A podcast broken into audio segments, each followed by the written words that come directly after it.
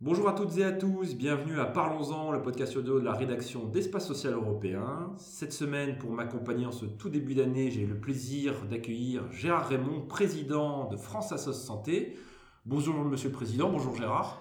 Bonjour, euh, Espace Européen. euh, Social. Très heureux, social. Il faut pas oublier social, c'est important. le social. Président, c'est important. Très, social. Voilà. très heureux de vous recevoir euh, dans nos locaux et de pouvoir échanger effectivement sur une année qui risque d'être assez mouvementée et, et nous promet pas mal de, de débats et, et espérons-le qui verra le, le développement de la démocratie en santé et de la démocratie tout court. Ah ben, il commence tout de suite y mettre le pied à l'étrier, président.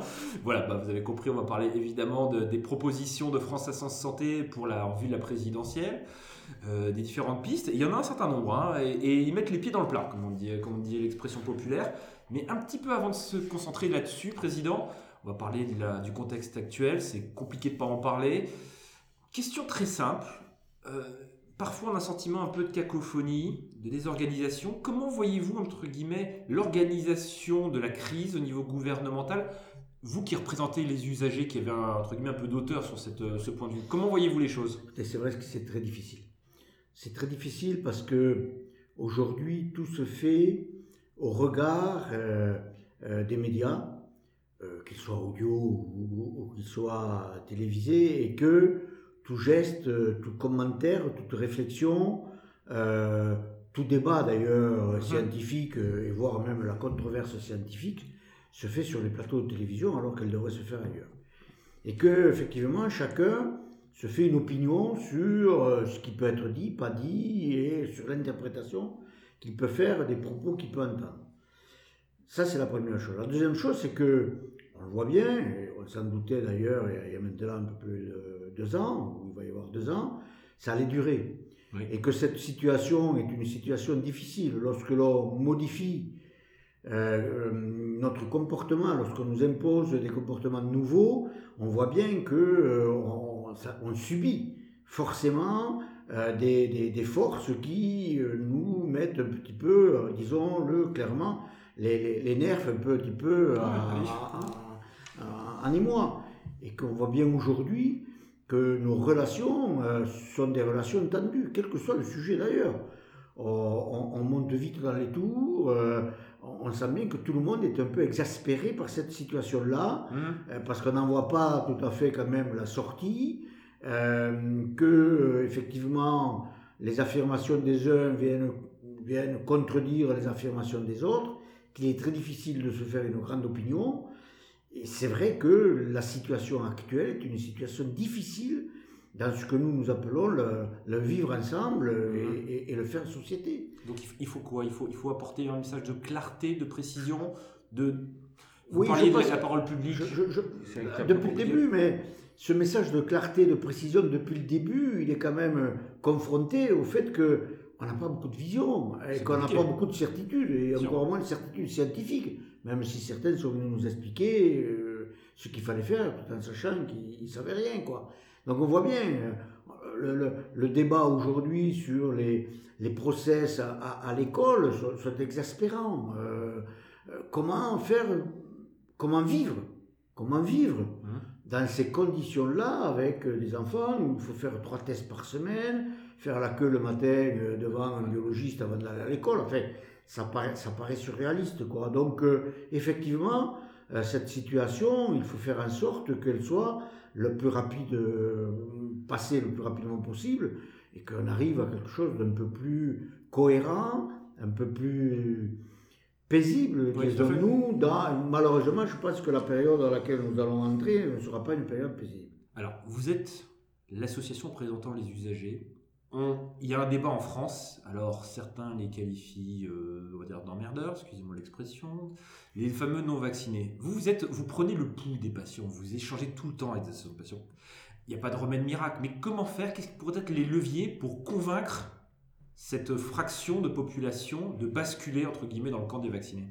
Est-ce qu'il n'y a, a pas de recette Ah, miracle maintenant, mais- j'ai peur, maintenant, maintenant, j'ai peur qu'effectivement, on soit quand même arrivé au bout du bout et que, et que ceux qui ne veulent pas se vacciner aujourd'hui ont, des raisons qui leur appartiennent, hein, et donc je ne me permettrai pas de juger, mais que quoi qu'on fasse, ils ne se feront pas vacciner, ou, très peu.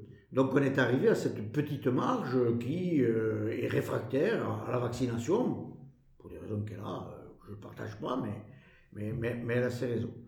Je pense que peut-être depuis le début, et, ça, me, ça me ramène à l'arrivée des vaccins, où j'avais, j'avais réclamé auprès des pouvoirs publics euh, une vraie stratégie euh, de vaccination, euh, comme un petit peu à l'armée, de voir qu'il fallait que l'intendance se suive et mmh, qu'il y ait une véritable stratégie, et une véritable stratégie d'aller vers.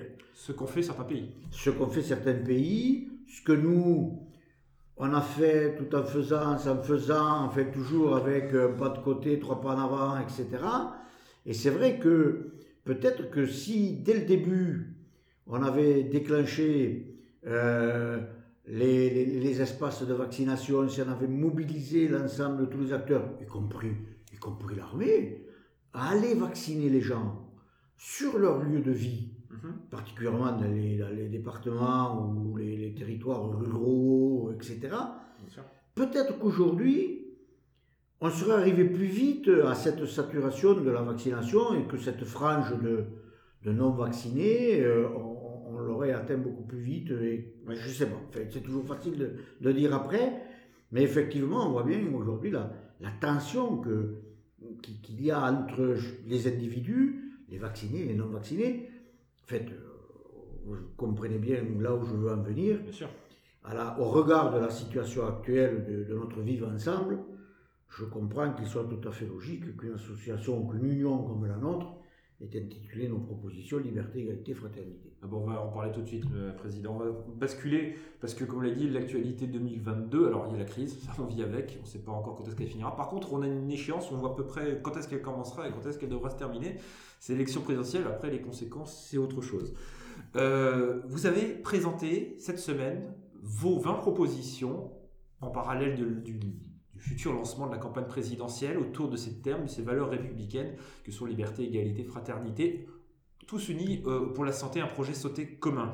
Euh, j'ai noté, alors il y a, y a donc 20 propositions, on va peut-être pas toutes les énumérer parce qu'on y passerait peut-être une une grosse partie de, euh, l'émission, mais sur les, si on prend axe par axe, par exemple sur le premier axe qui est celui de la liberté en santé, un sujet qui vous est cher pour à la fois l'émancipation, la responsabilisation de chacun, ça c'est très important évidemment d'en parler, euh, j'ai noté notamment euh, cette volonté de travailler euh, plutôt sur les comportements à risque. Avec, vous parliez un peu de militaire tout à l'heure, mais l'idée de maintenant de responsabiliser davantage, de peut-être de, franchir un cap en termes de responsabilisation. On parle de la taxe santé, notamment sur les produits nocifs, le, la valorisation des actions de prévention. C'est un peu ça, un peu l'esprit? Oui, je pense qu'effectivement, on, ne peut pas avoir une véritable liberté si on n'a pas une véritable éducation, euh, et particulièrement à la santé. Mhm. Et donc, on a besoin aujourd'hui de développer la promotion à la santé, l'éducation à la santé, pour que chaque individu puisse choisir en conséquence euh, et en connaissance, euh, en connaissance des causes. Et ça, ça nous paraît important. Nous avons jusqu'à présent, dans le domaine de la santé, restons dans le domaine de la santé, été infantilisés. C'est-à-dire qu'on avait les sachants, les médecins étaient sachants, et le patient, euh, voilà, il faisait du paternalisme, trois comprimés le matin, trois comprimés à midi, trois comprimés le soir, vous taisez, vous n'allez pas savoir pourquoi, c'est vrai. Voilà. Mhm. Bon, c'est vrai qu'il y a eu, il y a 20 ans, la loi du 4 mars 2002, qui donnait des droits aux patients. On a découvert les patients le 4 mars 2002. Jusque-là, ils n'avaient pas de droits. Bon, quand même. Bon, mais enfin, globalement, il y a eu quelques avancées, mais la relation entre les soignants et euh, les, patients reste toujours quand même déséquilibré. Et, même s'il y a tendance à, à, s'améliorer. Il y a aussi un autre problème qui est quand même un problème capital, c'est qu'on est dans le curatif. On n'est pas dans la prévention. On n'est pas dans l'éducation à la santé. On n'est pas dans un système de santé. On est dans un système de soins. Et ça, nous avons voulu, dans le cadre de la liberté en santé, rappeler qu'il fallait qu'on développe une vraie promotion de la santé auprès de chaque citoyen qu'il puisse apprécier son capital santé, qu'il puisse effectivement euh, connaître les risques qu'il peut encourir dans sa vie et euh, avoir une relation avec le système de santé qui puisse lui permettre de garder le plus longtemps possible son capital santé. si je comprends bien la philosophie que, que vous prenez notamment sur cet axe, c'est donc valoriser et mettre en avant tout ce qui est positif, qui est dans le, ce qu'on appelle le, le care, mhm. quand on fait un peu des anglais, de l'anglais, et en même temps être presque, je dirais, implacable, peut-être pas implacable, mais en tout cas être plus dur sur les gens qui, malgré les messages d'information, continuent à avoir des comportements à risque non, non, on va pas. on va Parce que quand on parle taxe santé, on, attaque le portefeuille. Vous êtes d'accord? Ah oui, non, mais on va taxer tout le monde. Je pense qu'effectivement. Enfin, ceux qui consomment des produits à risque. Euh, surtout ceux qui consomment des produits à risque parce qu'ils vont les acheter. Donc, euh, espérons-le, ils vont payer une taxe qui va alimenter effectivement euh, la promotion de la santé. Parce que, effectivement, on sait très bien que ça, a un coût, la prévention a un coût. On sait, nous, on en est persuadé qu'il y a aussi un retour sur, sur, sur investissement faut-il encore le prouver? Donc il y a un coût à, investir. Et donc pourquoi pas taxer des produits dont on sait pertinemment qu'ils sont néfastes pour la santé, et puisque bon, on a fait bon nombre de campagnes sur, sur le tabac, pourquoi ne pas taxer l'alcool au prix minimum par unité Je vous signale que nous fêtons euh, cette semaine les 31 ans de la loi EV. Eh ben, un peu, ça serait bien peut-être un peu de la rafraîchir et de la remettre à l'actualité. Deuxième axe, c'est l'égalité. Alors celui-là, vous formulez des propositions tout aussi chocs quand même, mine de rien, qui sont un peu bousculantes.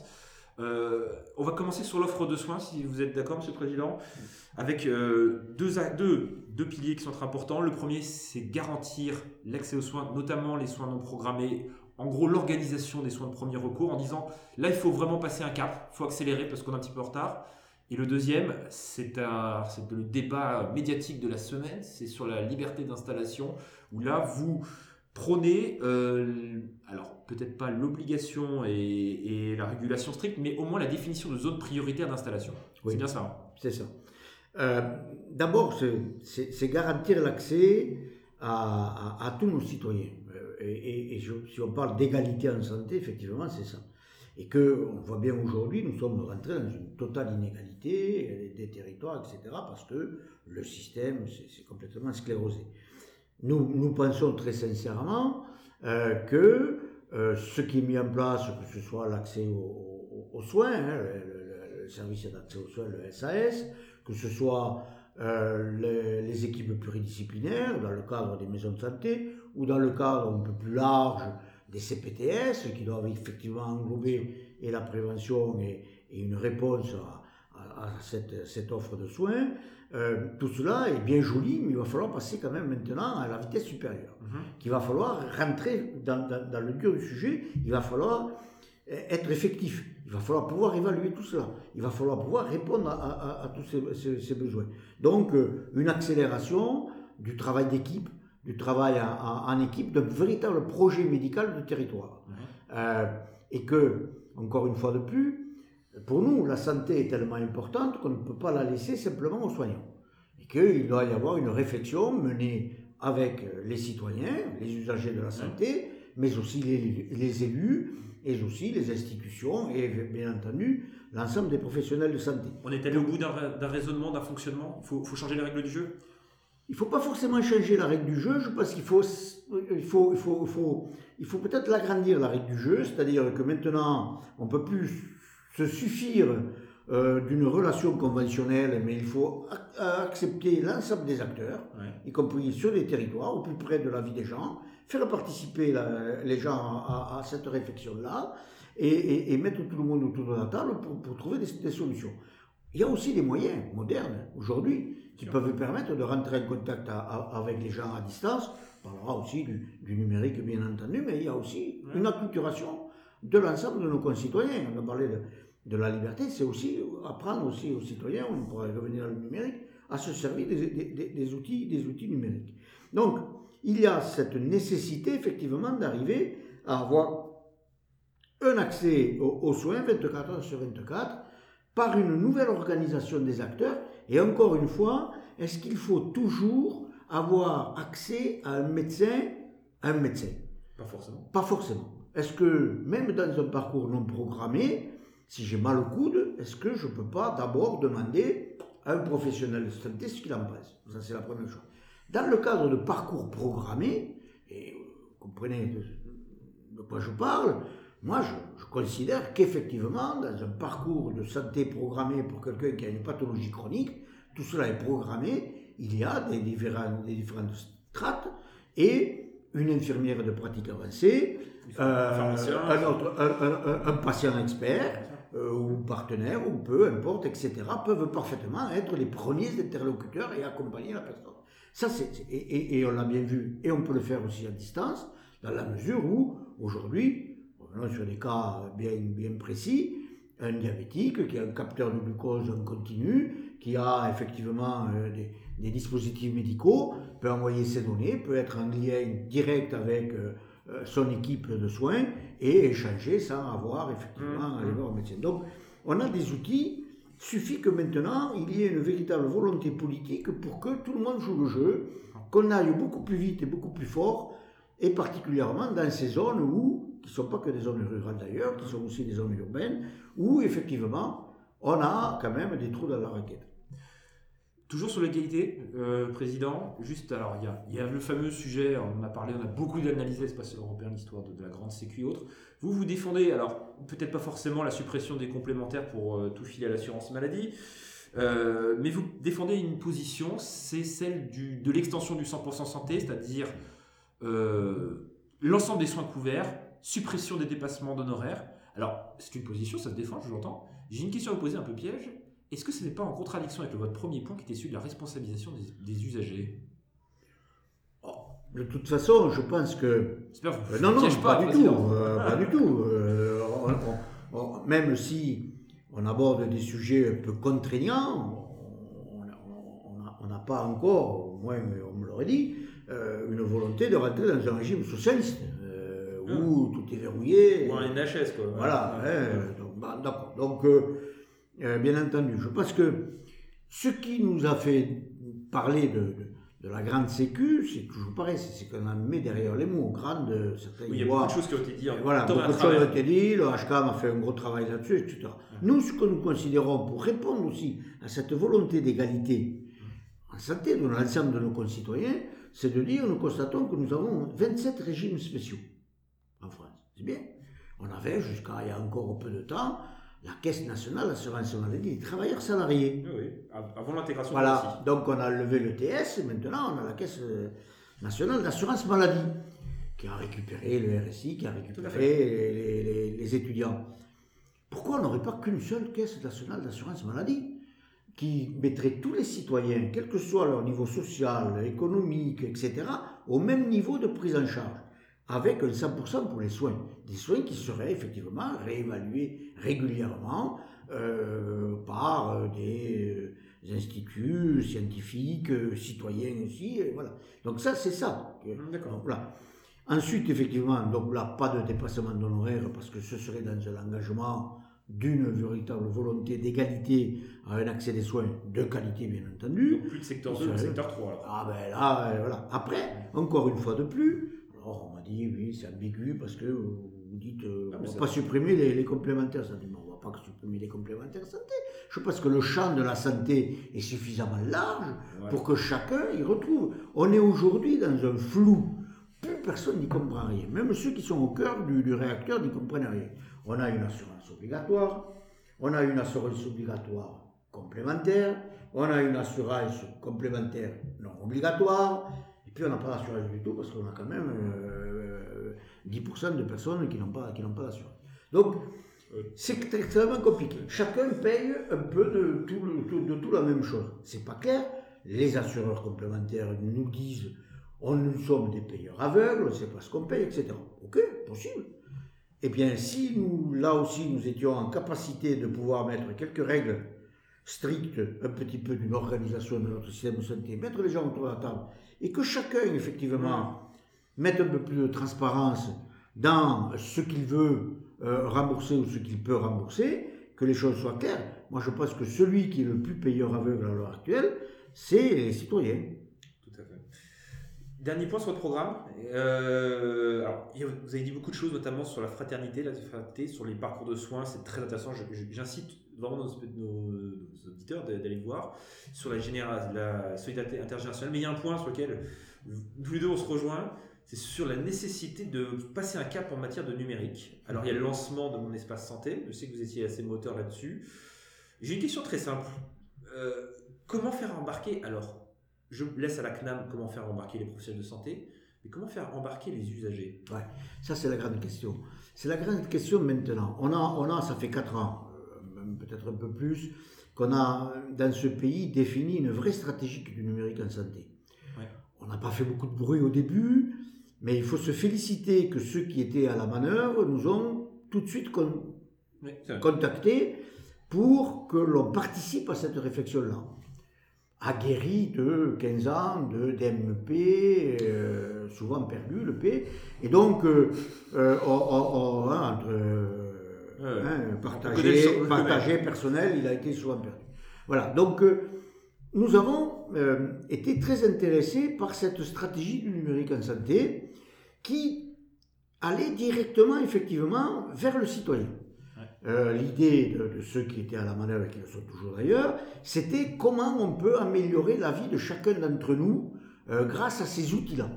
Et comment, dans une éthique qui est la nôtre, en respectant effectivement notre système de santé fondé sur la solidarité et la répartition, fondé sur euh, évidemment la qualité, comment ces outils-là vont pouvoir effectivement d'améliorer. Mmh. C'était assez intéressant. Donc nous avons travaillé, on est arrivé tout le monde a vu, à la, fameuse maison, euh, hein, euh, voilà. Donc, je pense que la maison est bâtie. Les, les pièces sont là. On a l'agence du numérique en santé d'un côté, on a mon espace santé, on peut en parler si vous voulez, mais mon espace santé, ça m'appartient. C'est mon coffre-fort à moi. Mhm. Ça m'appartient. Et encore une fois de plus, j'y mettrai les données que je voudrais y mettre et j'autoriserai qui je voudrais à aller voir ces données-là. Et quand il ira les voir, je saurai qu'il est allé les voir. Tout à fait. C'est pas mal ça, ça c'est quand même bien. Donc c'est moi le maître du jeu. Donc je pense que chaque citoyen aura ce coffre-là et pourra jouer euh, le, maître des lieux avec ses données de santé. Euh, c'est quand même euh, assez révolutionnaire. Ça responsabilise les gens. On revient, à, on revient à la liberté, ça responsabilise. Donc, ça marche. voilà, à condition que maintenant ça marche. L'outil, il est là globalement. Oui, On a tout. Ça s'améliorera, mais il existe. Ah, va s'améliorer, bien entendu. c'est évolutif. On va tricoter. Tout à fait. Reste, et je le dis, euh, un passage extrêmement capital. C'est névralgique aujourd'hui. C'est comment, effectivement, après avoir convaincu euh, les institutions, après avoir convaincu les industriels, après avoir convaincu une bonne partie des professionnels de santé, on embarque 66 millions de nos citoyens, qui curieusement, parce que quand même ici on fait quelques études, qui quand même montrent une certaine appétence au numérique. ils l'ont fait. La, la, crise, sanitaire a bien montré que quand même prendre les rendez-vous au téléphone, machin, par une plateforme, c'est pas si mal que ça. Euh, voilà. consultations, et euh, les consultations, c'est pas si mal que ça. La télémédecine, c'est pas si mal que ça. Alors qu'on nous disait que c'était pas possible. Voilà, voilà, fait 20 millions, pas mal quand même. Donc, les gens voient que ça marche. Alors, évidemment, ça pose des problèmes. Des problèmes de sécurité, des problèmes d'humanisation de la relation, etc., etc. Tous ces problèmes-là, de transparence, c'est normal qu'on pose ces questions-là, il faut avancer avec. Je crois qu'aujourd'hui, nous tenons à peu près euh, l'ensemble du, dispositif. Reste à convaincre donc les 66 millions de Français qui, effectivement, ne sont pas forcément familiarisés toujours avec le numérique en santé. et ça, c'est un grand défi qui est devant nous. Alors certes, il y a l'assurance maladie, certes, il y a euh, les, ambassadeurs, certes, il y a une volonté politique, oui, il y a aussi, me semble-t-il, euh, les associations d'usagers de la santé des patients qui doivent jouer leur rôle d'éducateurs, d'information, d'accompagnement auprès de l'ensemble de leur communauté euh, de malades ou de leur communauté associative pour que, effectivement, d'abord, on garantisse la sécurité et, la transparence du système, mais aussi qu'on fasse que les gens s'approprient ces outils. On, est dans un moment extrêmement capital de la réussite ou pas de, de ce projet. On ne peut plus se permettre d'avoir l'échec du Non. DMP. Donc il faut que maintenant tout le monde se mette en œuvre euh, pour convaincre, aller au plus près, on parlait tout à l'heure de l'aller vers, eh bien il va falloir là aussi aller vers les citoyens qui sont au fin fond des vallées de l'Ariège ou, ou- ou- ou- ou en Lozère pour effectivement le- le- les accompagner à pouvoir se saisir euh, de cette offre Oui. euh, médicale, de cet outil qui va leur permettre de pouvoir entrer en contact avec un professionnel de santé, même à distance. et de ses potentiels. Euh, dernière question, Président. Euh, question un peu commentaire. Bon, c'est Espace Européen, on fait souvent des commentaires, vous me connaissez. Euh, J'imagine que vous allez adresser cette feuille de route, ces propositions aux différents candidats. Je je- C'est fait, En lisant ça, je me demande si vous, la personne à qui vous devriez l'adresser, c'est pas plutôt au directeur de l'assurance maladie? Bon, je pense qu'il a dû la recevoir.